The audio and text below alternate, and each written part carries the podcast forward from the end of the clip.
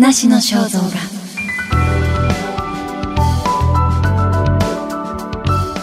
元厚生労働事務次官村木敦子第3話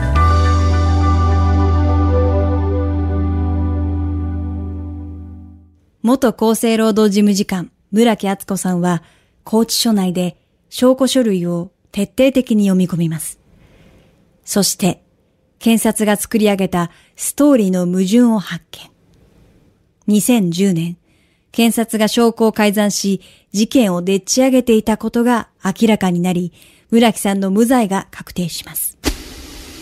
貫いた最低限の目標。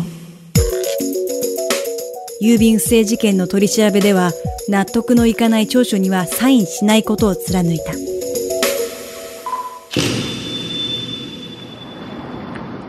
プロのボクサーである警察官とアマチュアの私がリングに上がって試合をする。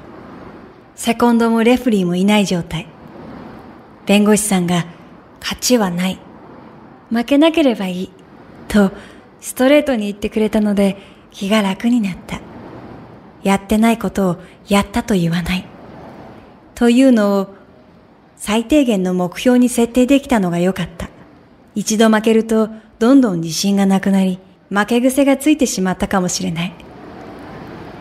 興味深いのは、厚生労働省で関係者として事件の証言をした人は10人で、5人が私がやったという調書にサインし、5人が拒否してるんですよね。権力を持ったプロとアマチュアを土俵に上げると、無実でも半分は検察側が勝っちゃう。冤罪を生みやすい構図がよくわかりましたね。ある部下は、課長、村木さんがやったということでないなら、お前の責任でいいんだな、と言われているんです。拘置所で差し入れられた証拠書類を読み込み、フロッピーディスクに記録された偽造証明書の作成時期の矛盾を暴いたことで、検察側のストーリーが崩れ、形勢が逆転する。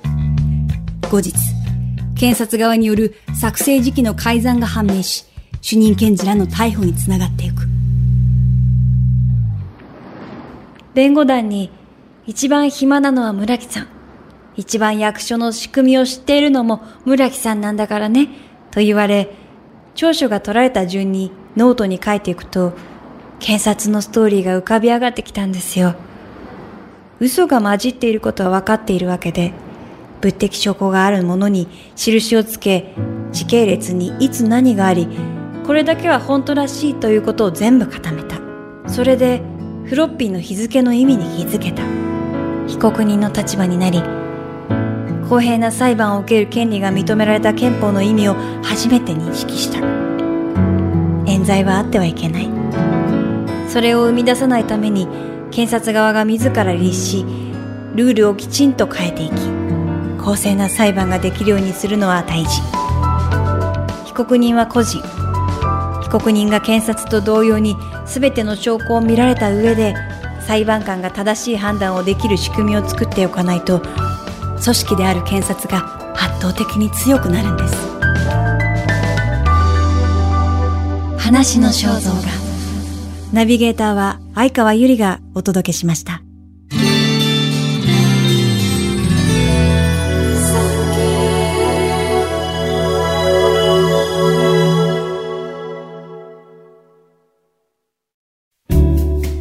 番組をフォローすると最新エピソードが自宅の Wi-Fi で自動ダウンロードされるので、外出の際にはオフラインでも楽しめます。